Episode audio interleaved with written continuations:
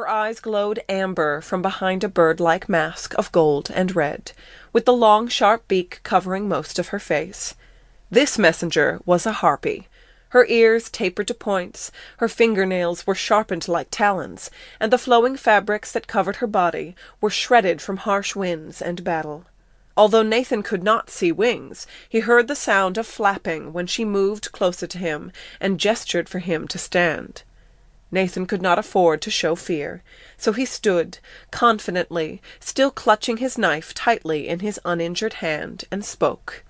"I offer a trade for the return of my brother." "Do you now?" said the messenger. "We have been waiting years for James Grier to join the court. What could you possibly offer that would be worth more than a changeling?" That word, changeling, made Nathan cringe, but he spoke on. "You can have me." "You!" the messenger laughed. "You expect me to believe you would offer yourself and willingly become a shadow immortal a slave?" Nathan straightened. "If that's what it takes. You can't claim a human slave unless they offer themselves freely. I know that, and it's a rare thing to have these days. I will give myself to the Dark Fey Court. Just return my brother and leave him alone." The messenger's head tilted toward Nathan, clearly intrigued.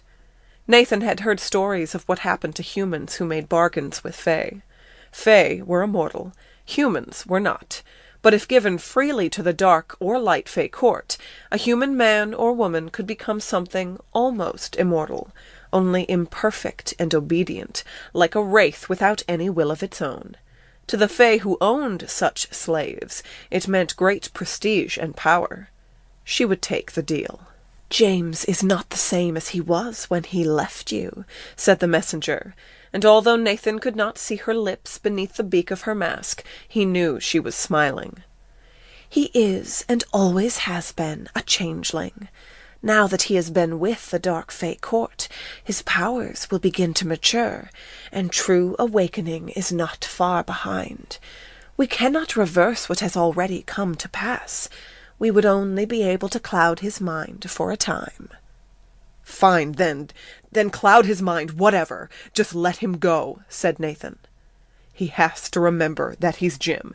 If he's Jim when he comes back, then I know he can stay that way, no matter what you bastards did to him." The messenger grew silent. She watched Nathan with a scrutinizing stare for some time. Then, without giving the slightest sign that she might move until she did, she swooped toward him. The sound of her invisible wings rustled as she drew closer, and the tips of her long auburn hair dusted the edges of the grass. Instinctively Nathan took a step back. The wind had picked up speed, and he remembered nervously that the edge of the cliff was not far behind him.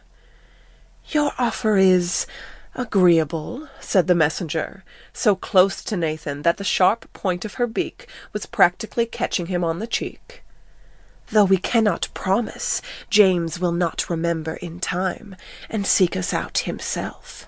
The messenger seemed to take up all the air around Nathan, and yet she had no scent.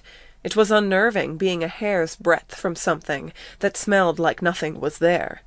Nathan could see the slits of her pupils, the sign that she was a dark fay instead of one of the light. "Do you understand?" the messenger pressed. "Yeah.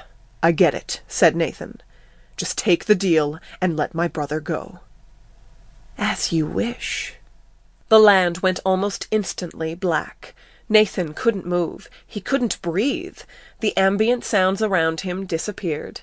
It was like floating in deep space, with only the messenger's voice echoing serenely around him. "Your offer is accepted by this court, Nathan Grier. James is returned, and you belong to us." Nathan tried to speak, but no sound came out. He trembled when the messenger reached for him, and yet, somehow, despite the tension in his body and that awful pull of the encroaching veil coming to claim him, he managed to move. Nathan lifted the knife still in his right hand and struck, plunging the iron blade deep into the messenger's heart. She shrieked in agony. All Fey were allergic to iron. It was the only way Nathan knew of killing them.